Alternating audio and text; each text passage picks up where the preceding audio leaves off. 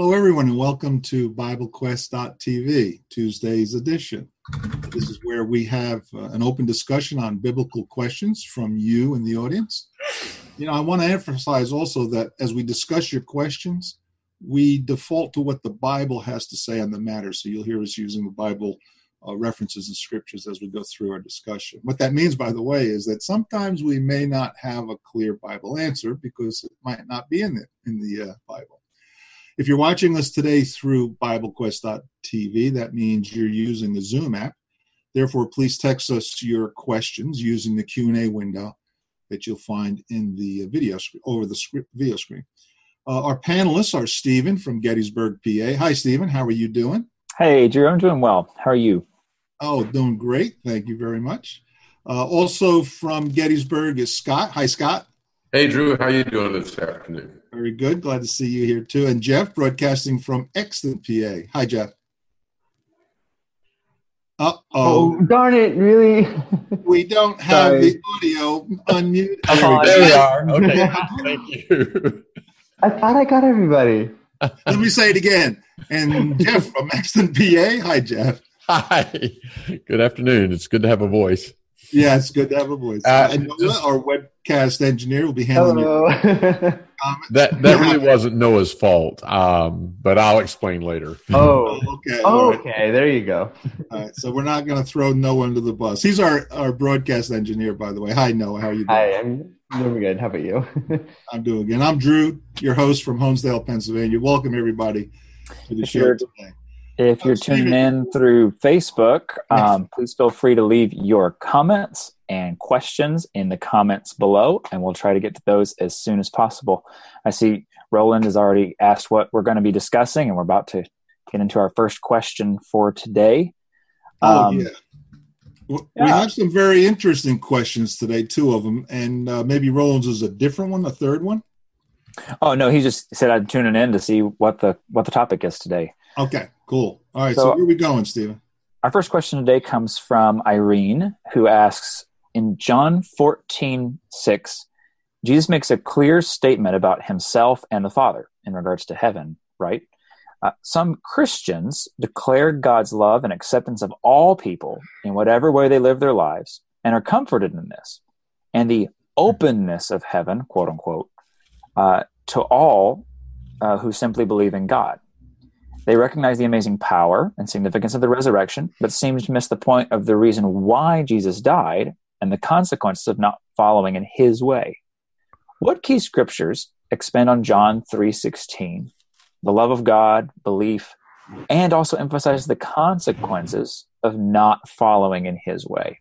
Thank you for your consideration of this.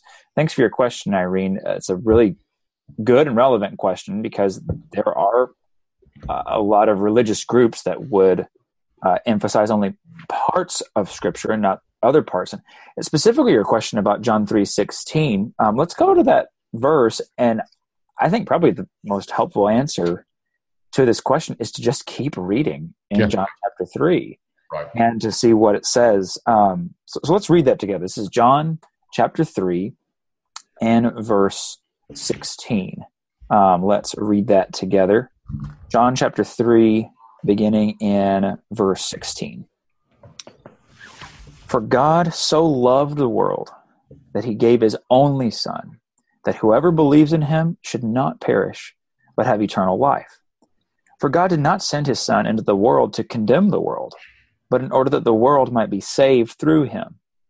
Whoever believes in him is not condemned, but whoever does not believe but whoever does not believe is condemned already because he has not believed in the name of the only Son of God.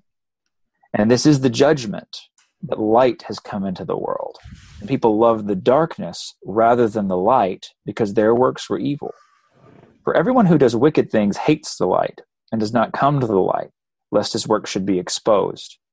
But whoever does what is true comes to the light, so that it may be clearly seen that his works have been carried out in God.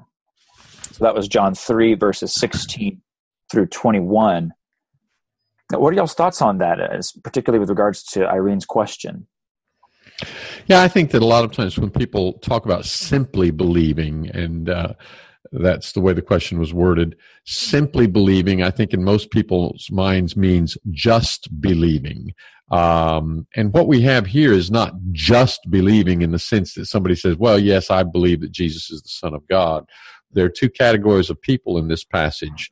Uh, Jesus contrasts those who believe and those who don't believe, saying that those who don't believe hate the light, their works are evil. And those who do believe are the ones who love the light. They come to the light. Um, and so it's you you have an elaboration here that says there's more to it than just saying yes i believe jesus is the son of god. Did you go down to the verse 21 uh, jeff? He that does the truth no i didn't. He that does the truth comes to the light. I think i said loves the light. He he comes to the light uh, that his works may be made manifest that they have been wrought in God. So he has works wrought in God. Makes me think of Ephesians chapter 2, where uh, we are created in Christ Jesus for good works. Yeah, so yeah, that's, why I, that's why I, I went down to 21 because that implies that the believing is more than just simply believing. There's something on the doing part of it. Yeah, there's really there's really no room in John chapter three, uh, verses 16 and following for somebody who believes in Jesus but doesn't submit his will to Jesus. There's really no room in John 3:16 for somebody who believes in Jesus but doesn't turn from his sins. Um, that's just not under consideration. There are two categories of people: those who believe, put their trust in the Lord, and those who don't. And putting your trust in the Lord means yes, I will trust Him to take away my sin and save me, but it also means I will trust him in that I will do what he says. Where he leads me, I will follow. Before you, one yeah. of you guys get to the question, though, uh, to, I think someone's going to add something. Uh, I just want to uh, remind people in the audience, whether you're on Facebook or in um, the app, the Zoom app, if, if, as we're going through the discussions, if it, it sparks another thought or question in your mind, please don't hesitate. Text in your question let us know what it is that you wanted to share or add to or ask. Scott? I was distracted with a sneeze and the mute button, so I missed it. Uh, but have we read verse 36 yet in John 3? No, no, no, no. no. Let's take a look at verse 36. Notice the contrast here. Uh, he that believes on the Son has eternal life, but he that obeys not the Son shall not see life. Yeah. Here's the believers, and here's the people that obey not. Let's get the Greek expert in here because I'm seeing in a particular translation, like the King James, the word obey is not there. It says believe or believe not. Yeah, some translations have believe or believe not. And while Jeff's getting ready to answer that, one of the reasons uh, I would suggest, is because of the closeness of uh, the relation of like faith and faithfulness. Um, you, you, go through Hebrews 11, and people of faith are faithful people. Uh, but as to the Greek, Jeff, go ahead. So, just translating straight from the Greek, the one who believes unto the Son has life eternal, and the one, and then here's the word, it's apeithon um, in the Son, the one who does not obey the Son. So peitho is a verb that has the idea of persuade or obedience or submit to, and the alpha at the front, apeithon, makes it mean the opposite. So disobey or or not be persuaded by. Um, the, the verb peitho is the verb that is used in Hebrews 13, 17, where we are to uh, obey those who have the rule over you. Uh, and this is the opposite of it. So uh, what translation does not use obey there? What does the one I have here is the King James version. It has it uses believe and believe not in that same context, but what you're telling me is that it's two different Greek words. Yeah, it is. It's two different Greek words, but that highlights a, a point here. When you think about obedience, when it's when it's this word peitho, it has the idea of obedience due to persuasion. Um, but by the same token, when we talk about believing, we're talking about uh, obedience due to belief in or having our trust in somebody. Both of these words are, we might say, they're pregnant words. They're they are full of meaning. Um, and so when people talk about a belief in a very simplistic way, when they say simply believe, they're missing the kind of faith that, that the Bible is talking about, just as surely as if somebody talked about uh, peitho and they kind of left out the idea of obedience and said, well, I'm just persuaded, but I'm not going to do anything about it. Okay. There's a comment that came in. Uh, Stephen, can you make sense of that comment? I'm sorry, I can't. Uh, Emma comments if we don't trust him enough to believe he can give us fulfillment outside of our sin, and therefore enough to discard that lifestyle and change, then we don't really believe in him. We believe in a God we've made for ourselves. In other words, faith without works is dead. That is a good that, comment. makes sense. Now, now I'm getting what's that's fantastic. Good point. Were you going to say something, Scott? What if you stop and think about most people that want to obey God? If you say, "Why don't you want to obey Him?" At the bottom line, they think I won't be happy if I obey God. Well, how much trust is there, uh, and how much selfishness is there? That's not real submission, and it's not very much faith either. I think it's also notable that in John's gospel, he talks so much about belief and the importance of belief or trust in Jesus.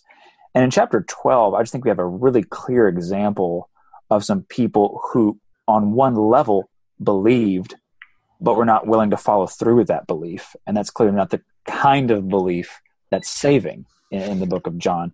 In John chapter 12, uh, in verse 42 and 43, John 12, 42 and 43, eh, he writes, Nevertheless, many even of the authorities believed in him. And you think, great, they're, they're saved, right?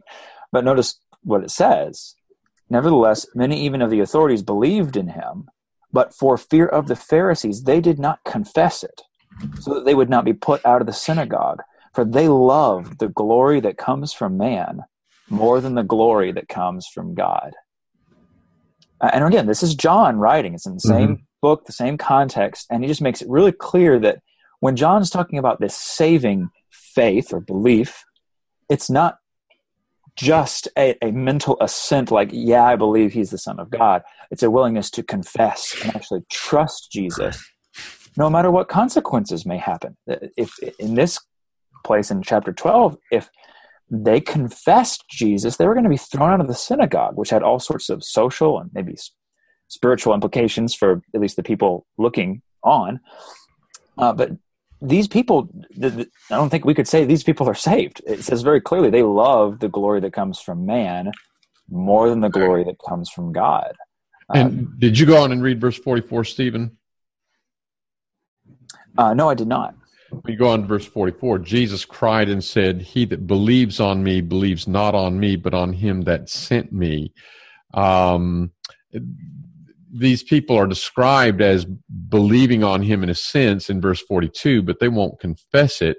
They love the glory that is of men, not the glory that is of God.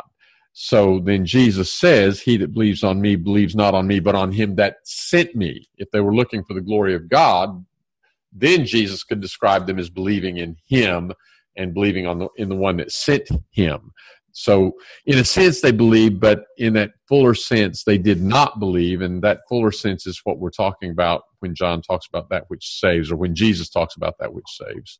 In all of this discussion, you know, in all of this discussion, guys, so far I've not heard a word mentioned that usually comes out and brings out that John 16 verse and because when I was struggling and uh, trying to understand what it meant to believe and have faith in Christ, I was told that well, baptism's not necessary. You just have to believe.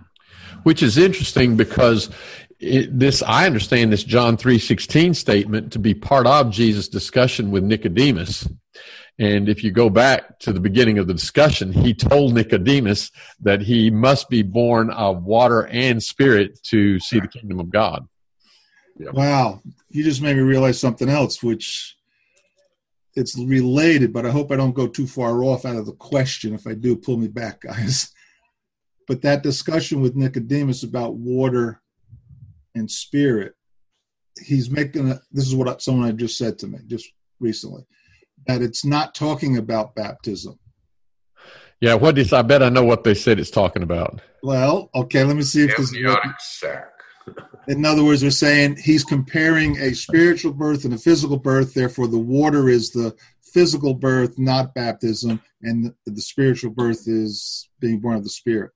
Is that what you were thinking? Yeah, the like Scott said, the amniotic fluid. I really, I really bear with me here. I will. I will. we can discuss that, but I really think the appropriate response to that interpretation or that suggestion that that's what Jesus meant is. but but having, tell us what you really think. That's that, that's really what I think. I was studying with a fellow one time, and he, he made. I think that was the argument he made, and I said, "Do you really believe that's what Jesus was talking about?" And he wouldn't answer, but he got mad that I asked him. it, was, it was an argument.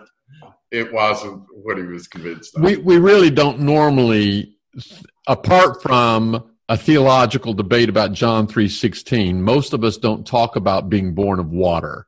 Yeah. Uh, it's not human experience to, to to talk about. Oh, you had a baby of water, uh, even though even though we know that there's the breaking of the water and all of that kind of thing. You just that's not the way we think of it. But besides that, the context here is full of water. And the water of which the context is full is the water of baptism. Yes. All the way back in John 1.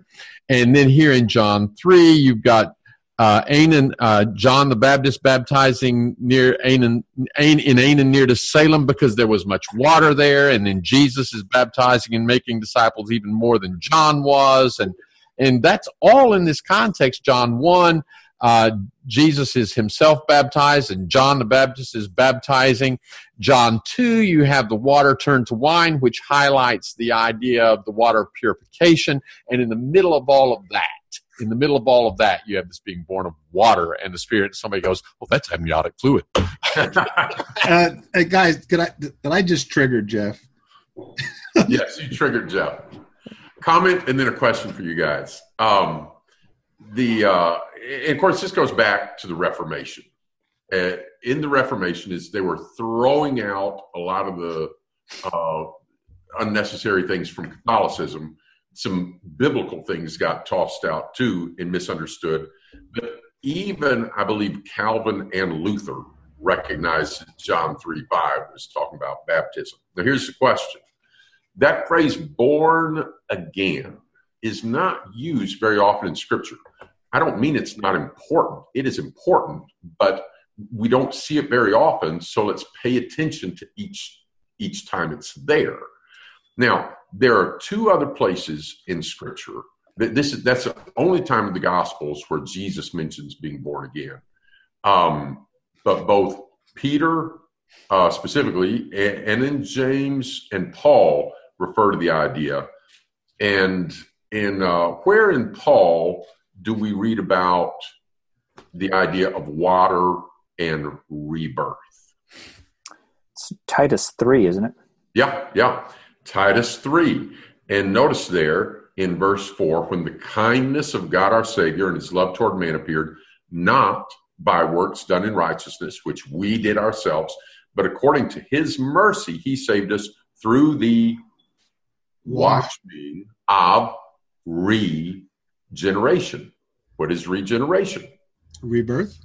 Yeah, rebirth, new life. You're you're you're you're starting over. Life is new. Uh, that's not the amniotic sac breaking. Uh, Let me interject real quickly.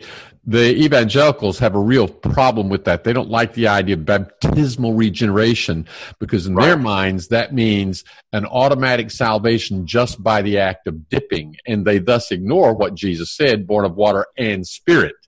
So it is a spiritual birth. Yeah. And and that's consistent with Titus 3. All right, go ahead. And much of their objection comes from that they've seen that Paul, especially, has emphasized that we're not saved. Our, our atonement and redemption, our salvation does not come by works that we do ourselves. And then they look at baptism. Oh, you did that, so you don't have to do that. But then they turn around, they come up with something else you have to do. You have to raise your hand to say that you prayed a prayer or, or, or something else. So they say, yeah, you have to do something, but it can't be that.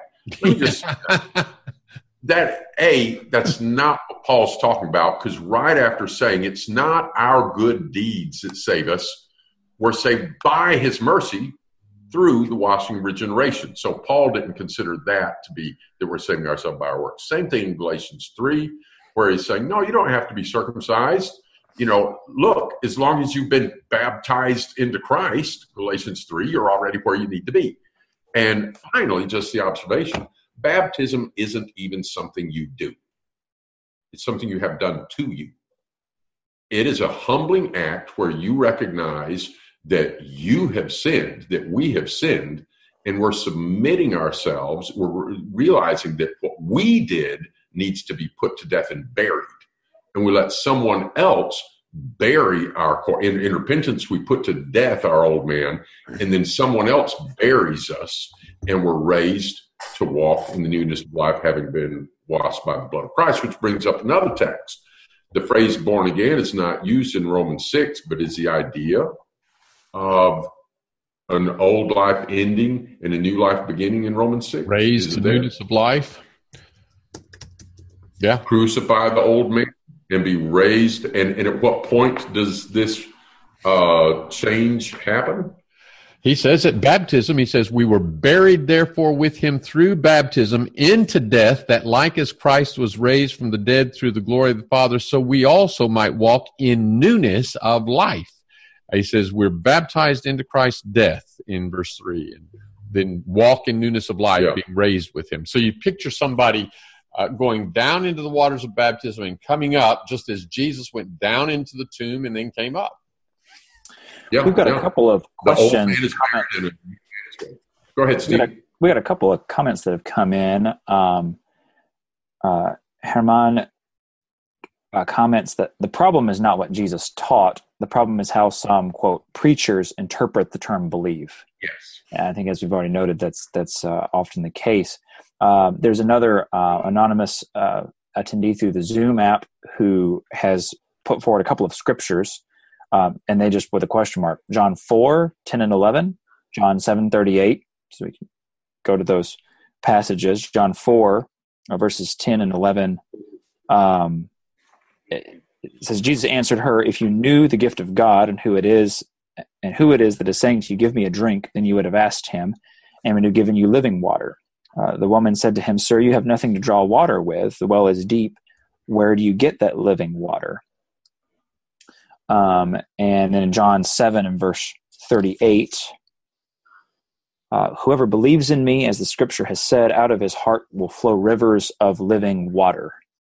Um, so you have the references. I guess their question is just to do with the living water here mentioned in John 4, 10 and 11, and John 7, 38. Do you have a comment on that? I, I think I'm not sure where the, the viewer is coming from here, but in those two passages, I could see somebody making one of two points. Either number one, uh, water is a theme uh, in Scripture and, and certainly here in John that has spiritual significance. It's not amniotic fluid. On the other hand, I could also see somebody suggesting or trying to argue that, well, maybe the idea is that when Jesus said born of water and spirit, um, he's equating water and spirit. He's not talking about water literally at all, whether it be baptismal, whether it be the water of baptism or whether, whether it be uh, the, the, amniotic fluid of, of, childbirth, that he's just using water as a metaphor. Um, the fact is, if, if the thought is the, the, the latter point, I would say that what we see throughout Scripture, and certainly here in the immediate context in John, is water was not just a metaphor, it was literally being used. John, again in John chapter 3, was baptizing in Aenon near to Salem because there was much water there. I don't think he was saying there was much spirit there or much metaphorical water there. Um, so, in the context in John 3, born of water and the Spirit, it looks clear that we're expected to understand that to be a reference to baptism. I'll make two points here. One, Mark chapter 1 verse 4 says that all they of Jerusalem and Judea were going out to be baptized of John. It was a big thing. This is what was happening. It was the happening thing. Uh, think about some event in society today where somebody would say, well, everybody was going. Um, well, that's the way baptism was at that moment. Nicodemus is a ruler of the Jews. Uh, he has come to Jesus, and Jesus said, Except one be born again, he cannot see the kingdom of God. Nicodemus didn't get what that meant. He said, What? Go back into my mother's womb and come out again? And so now Jesus in verse 5 of John 3 is giving an explanation to Nicodemus that is going to make clear what that means. Except a man be born of water and the spirit, he can uh, of water and spirit, he cannot enter the kingdom of God. What would Nicodemus have supposed? Well, everybody, he's a ruler of the Jews his people, his society. The thing that's happening is everybody's going out to John and they're getting dipped, they're getting buried in literal water uh, that's what would have clicked with him. Uh, I wanted to add something too. Usually, back to the, to the concept here of works versus believing only, where we started with this. Uh, those that say, "Well, you're not supposed to do any works. You can't do any works." Well, besides maybe taking that term out of context, look what uh, Jesus says in John six. John 6, uh, verse 27. I'll give everybody a minute to get there because this is talking about work. And in John 6, uh, 27, Jesus says, Do not work for the food that perishes, but for the food that endures to eternal life, which the Son of God will give to you. For on him God the Father has set his seal. Then they said to him, What must we do to be doing the works of God? Jesus answered them, This is the work of God, that you believe in him who he has sent. So based on their concepts, they could act we could actually say, well, belief is a work. yeah.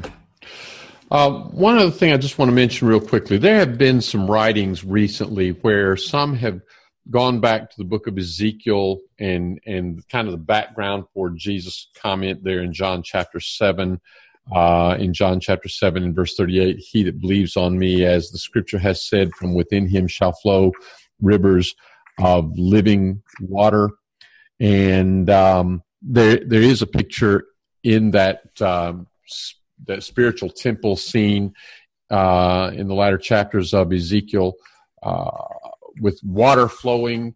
And, and so there, there are some who've written some articles recently trying to connect what Jesus says in John 3 with that idea. I'm hey, I'm a big fan of the book of Ezekiel and I really appreciate when somebody takes time and goes back to the book of Ezekiel and looks at the the theme of the spirit being poured out upon God's people in John chapter 36 um, and the spirit as a part of the uh, restoration of the messianic kingdom uh, in John chapter 36 and John chapter 37 uh, Ezekiel um, 36 and 37? Yeah, am I saying John? I'm sorry. Ezekiel chapter 36 and Ezekiel chapter 37.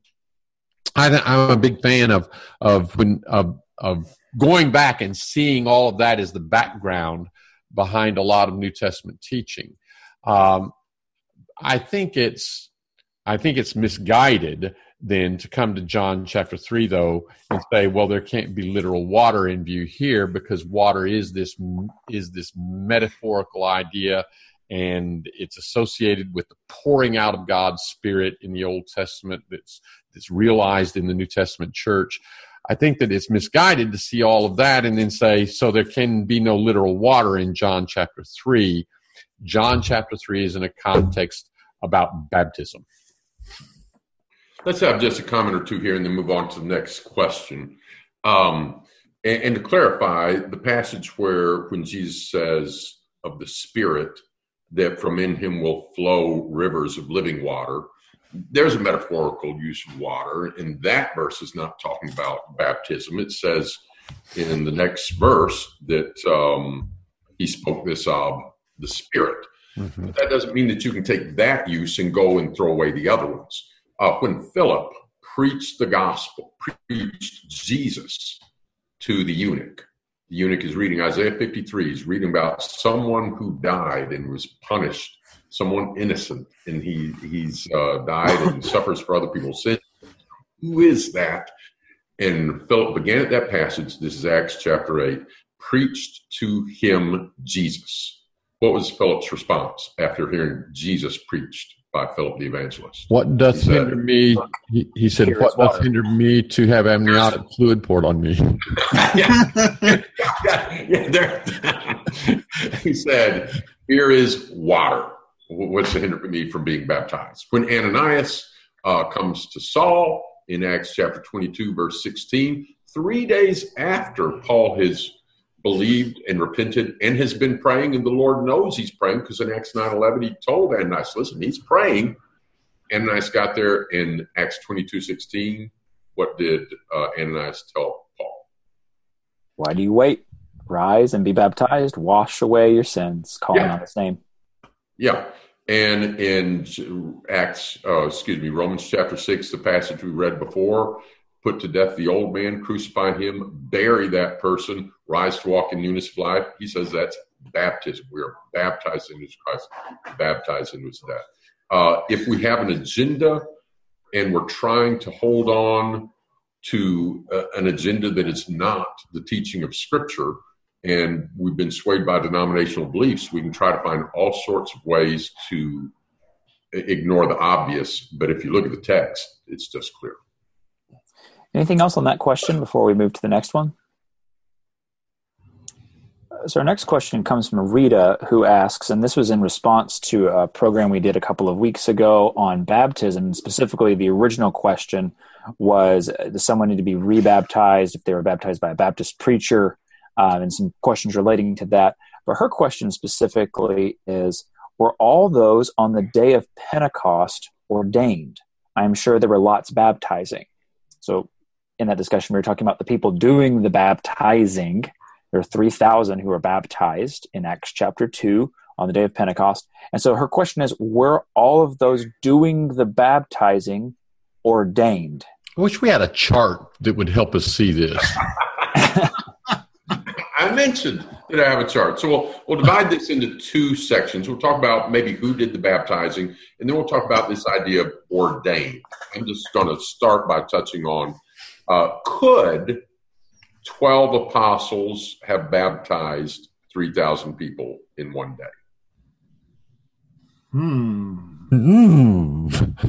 hmm Let's, it's been so long since I've shared a chart that I've forgotten how to. Whoa. Oh, hey, hey, I think I figured it out. Is that being shared? Can you see that? Yeah, there we Yeah. go. Now you need to All right. actually start the presentation. All right, there we go. All right, so this is this is from a book called William the Baptist. It's actually an old Presbyterian book where a Presbyterian is trying to convince a Baptist that uh, it's pouring, not immersion. But a couple of arguments in there. One is they said you the apostles could not have baptized three thousand people in one day. Just real quickly, and I don't assume it was just the apostles. if it was, if they did thirty an hour. Now, usually we don't baptize somebody in two minutes because we, you know, we're just baptizing one. But if you've got 3,000 people lined up, you could talk about what needs to be said. You could baptize them and baptize them. So if you're doing 30 an hour, 12 people could have baptized over three, you could have baptized 3,060 people in eight and a half hours. Now it said there were 120 in the upper room. If half of them are helping with the baptism, and they do one a minute. Uh, One an hour. No, one, no 60 people 60 an hour, one a minute. Oh, oh, oh, okay. 60. So if you got 60 people and they're all doing one person a minute, in one hour you could have baptized 3,600. So it certainly could have been done. I suspect other people were doing the baptisms. Um, by the way, just another argument was there was no river in Jerusalem, so they couldn't have immersed them. And how would you respond to that, guys? Oh, there were lots of pools. Yeah. Pool of There was Siloam. the pool of Siloam, there was pool of Bethesda, and, and other pools. So it doesn't say who did the baptizing, but we know from First Corinthians chapter 1, in Acts 16, it said many Corinthians were baptized. Then in First Corinthians 1, Paul said, I'm glad I didn't baptize any of you except Crispus, Gaius, and the household of Stephanus. So who do you suppose did the baptizing? Others. Other Christians. Yeah, I would suspect Silas, Timothy, and maybe others. Uh, Ananias baptized Saul. Does it ever say anything about him being an apostle or an No. elder or an evangelist or anything? Yeah, he's No. a disciple that's well spoken. Um, so uh, you guys go ahead from there, and if any comments on that, or if you want to turn to the question of ordained. Yeah, I think that that is a helpful question because I think that's something we, as you talk to people at different times, uh, there's this, uh, I think, a general understanding along, among a lot of people that, well, oh, you're a minister of the word. You must have been ordained uh, into some religious body by some institution. Uh, and that's how you have the authority to be a preacher, kind of have a flock that you're guiding, and uh, and that you perform these religious rituals. Um, that's kind of a general understanding of a lot of people. And so, just what we want to do is we want to get back to the Bible and think about well, what does the Bible say about being ordained, or does it talk about that concept of somebody kind of having an official stamp put on them, like, okay, now you are ordained, and now you can do these special things. And, and to introduce that question, let, let me just ask Drew, have you been ordained by someone? No, I have not. Jeff, have you ever been ordained? Well, it depends on what you mean by ordained. Yeah, yeah. Uh, has, has a human being ever uh, declared you ordained? Uh, actually, yes, I think the state of Ohio did it one time. Oh, Stephen, Stephen, have been ordained? I have not been formally ordained. Okay, I was I was ordained uh, on October the second, twenty seventeen, about three minutes before the webcast. Wait a minute. You mean today, October 3rd? I, we Drew, you and I and Noah were talking. Our webcast engineer. I said, Noah, ordain me, and he said, "You're ordained." So, so what does ordained mean? That that that can't count if ordained means an authoritative religious person uh, goes through some kind of ritual and duly ordains and authorizes you to do something or another because he's had the same thing done to him because he had the same thing done to him. why can't no, what makes Noah any different than Pope or some Methodist guy or some Episcopalian bishop? There are a lot of things that make Noah different. Yeah. I, I had so I had somebody say the words "you're ordained," uh, which means about the same as someone else. Yeah, Having that's right. Someone else say Yeah. those words. Yeah, that's that's really right. And and the thing is, in Roman Catholicism, we were talking earlier today in Anglican Church, in the Church of England, there is this concept of apostolic succession. There is this concept that the uh, Jesus ordained the apostles, and the apostles ordained the first bishops, and then those bishops ordained others, and then those bishops ordained others, and that there's an unbroken succession from the first century to the present day. And so, for an ordination to be valid in the minds of some, you have to be ordained by someone in such an unbroken succession. Which, before we get to the word, and, and I want to ask you guys to go ahead and get to the word here in just a minute, but before we get to the word and discuss some scriptures further on like that line, let's just notice this. There are a lot of similarities between the ideas of Roman Catholicism and rabbinical Phariseeism. Mhm. Uh, very, very many historical similarities, and one of them is the reliance on an old historical chain. And you can see that in Matthew chapter 3. John the Baptist is baptizing, and um, he says in verse 9, he warns them what not to say. He's preaching a baptism of repentance, and uh, he says, "You ought." When the Pharisees, this is verse seven, Matthew three seven, when he saw many of the Pharisees and the Sadducees coming to his baptism, he said, "You offspring of vipers, who warned you to flee from the wrath to come? Bring forth therefore fruits worthy of repentance. Don't think to say within yourselves what we have." Abraham, is our father. Yeah, going back their chain back to Abraham. And he says, you know what? God is able of these stones to raise up children unto Abraham. hmm hmm So this this historical link saying, but historically, generations and centuries back, I have some tie to some person back there. That's not where it's at. In John chapter 6, Jesus said, Yeah, you are the seed of Abraham biologically, but you're not spiritually. He said, If you had the faith of Abraham, you would believe. All right, well, let's talk about this word ordained before we run out of time here. We've just got about five minutes left before we're going to have to say goodbye.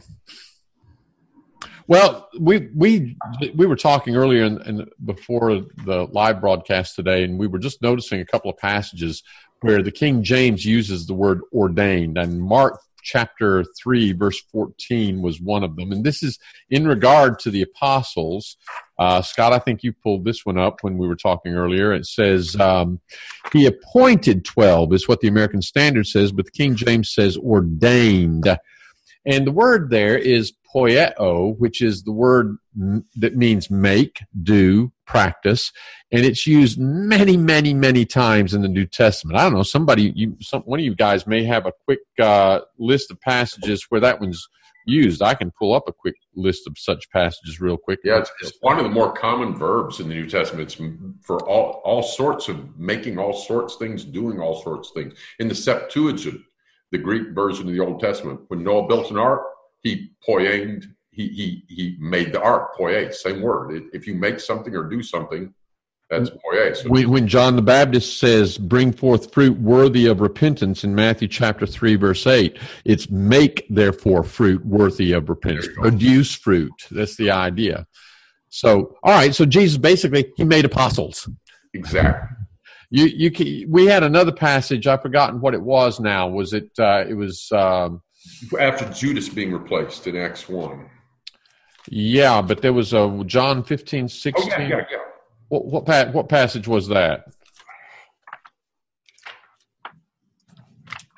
I can't remember what it was now. I just remember 15, 16. I don't remember the context of what we are talking about. Anyway. Yeah, I, I think it is John 15, 16. John 15, 16, and it says, You have not, this is the King James Version, you have not chosen me, but I have chosen you and ordained you uh, there we go. King James says ordained, and the Greek word Jeff is tithemi, which means uh, tithemi is to put or place. But I didn't. I'm not. I'm looking at John 15, 16, and uh, oh yeah, there it is. Okay, uh, so tithemi is to put or place anything. You can put or place anything.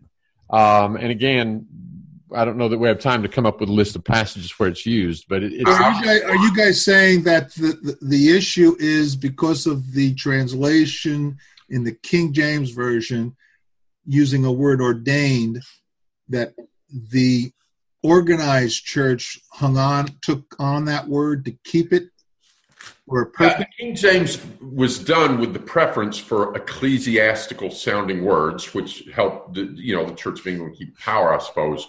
The, the point is in the New Testament, the New Testament writers were using common everyday words that didn't have to have some special meaning. They didn't have a lot of ecclesiastical baggage associated with them. Now, was it Jesus making apostles? Yeah, it was Jesus yeah. making apostles. That's what's special about it, not something extra special about the word. Romans 13, 1, the King James uses ordained, talking about the powers that be are ordained of God.